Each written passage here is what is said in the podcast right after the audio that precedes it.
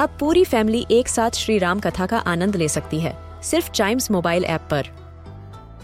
जानिए श्री राम के बचपन से लेकर दशानन वध तक का सफ़र। सरल रामायण, घर के सभी सदस्यों के लिए। आज ही डाउनलोड करें चाइम्स मोबाइल ऐप एप्पल या गूगल प्ले स्टोर से.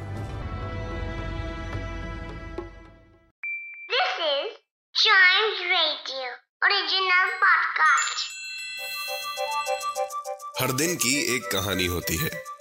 कुछ ऐसी बातें जो उस दिन को बना देती हैं हिस्ट्री का हिस्सा। तो आइए सुनते हैं कुछ बातें जो हुई थी इन दिस डेज़ हिस्ट्री. इतिहास जानने के लिए बढ़ते हैं 1889 की तरफ़ मतलब पहले के टाइम पर। और बात करते हैं आईफेल टावर की। आज ही के दिन आईफेल टावर ऑफिशियली ओपन किया गया था कि भैया, आओ, जितने भी टूरिस्ट हैं, पूरी दुनिया से, आओ और इस बेहतरीन मॉन्यूमेंट का लुत्फ उठाओ। और वो था, आईफेल टावर को रॉट आयरन लेटेस्ट टावर भी कहते हैं। और ये किन के नाम पे रखा गया पता है? गुस्टावो आईफेल, जिनकी कंपनी ने इस टावर को डिज़ाइन किया था। और एक और चीज़ बता देता हूँ, जब ये टावर नया नया बना था ना तो काफ़ी ज़्यादा लोग कर रहे थे, अरे यार, ये क्या बना दिया? कौन इसको देखेगा? कौन इसको देखेगा? लेकिन It has become a global cultural icon of France and one of the most recognizable structures in the world. आपको पता है कि 6.91 मिलियन पीपल आए थे 2015 का रिकॉर्ड बता रहा हूँ मैं, इस आईफेल टावर को देखने। मतलब मोस्ट विजिटेड पेड मॉन्यूमेंट वाली चीज़ में इसका नाम आ गया है। बढ़ते हैं आगे 1951 में।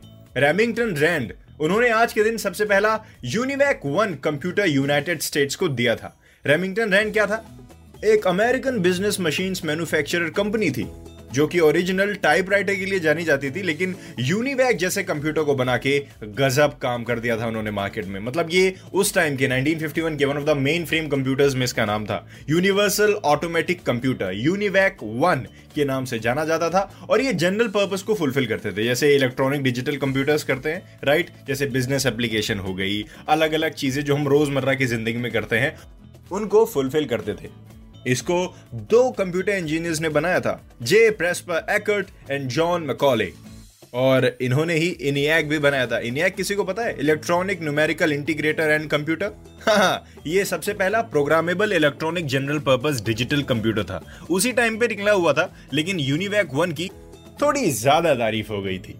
1966 में चलते हैं। आज ही के दिन ल्यूना 10 को लॉन्च किया, जो बाद में स्पेस प्रोब का सबसे पहला स्पेसक्राफ्ट बन गया right space probe to enter orbit around the moon सबसे पहला ल्यूना टेन नाम था इसका, और यह ई सिक्स एस सीरीज़ का सबसे पहला स्पेसक्राफ्ट था। ल्यूना प्रोग्राम का एक हिस्सा था, और आपकी जानकारी के लिए बता देता हूँ, इसको ल्यूनिक टेन भी कहते हैं, और इसको रोबोटिक स्पेसक्राफ्ट के नाम से भी जाना जाता था और जाना जाता है। It was the first artificial satellite of the moon हाँ बढ़ते हैं आगे 1970 एक्सप्लोरा वन, जब स्पेस की बात हो रही है तो इसकी भी बात कर लेते हैं। आज ही के दिन 1970 में एक्सप्लोरा वन अर्थ के एटमॉस्फेयर में फिर से वापस आ गया था 12 साल के बाद। एक्सप्लोरा वन क्या था? यह सबसे पहली सैटेलाइट थी जो यूनाइटेड स्टेट्स ने लॉन्च की थी।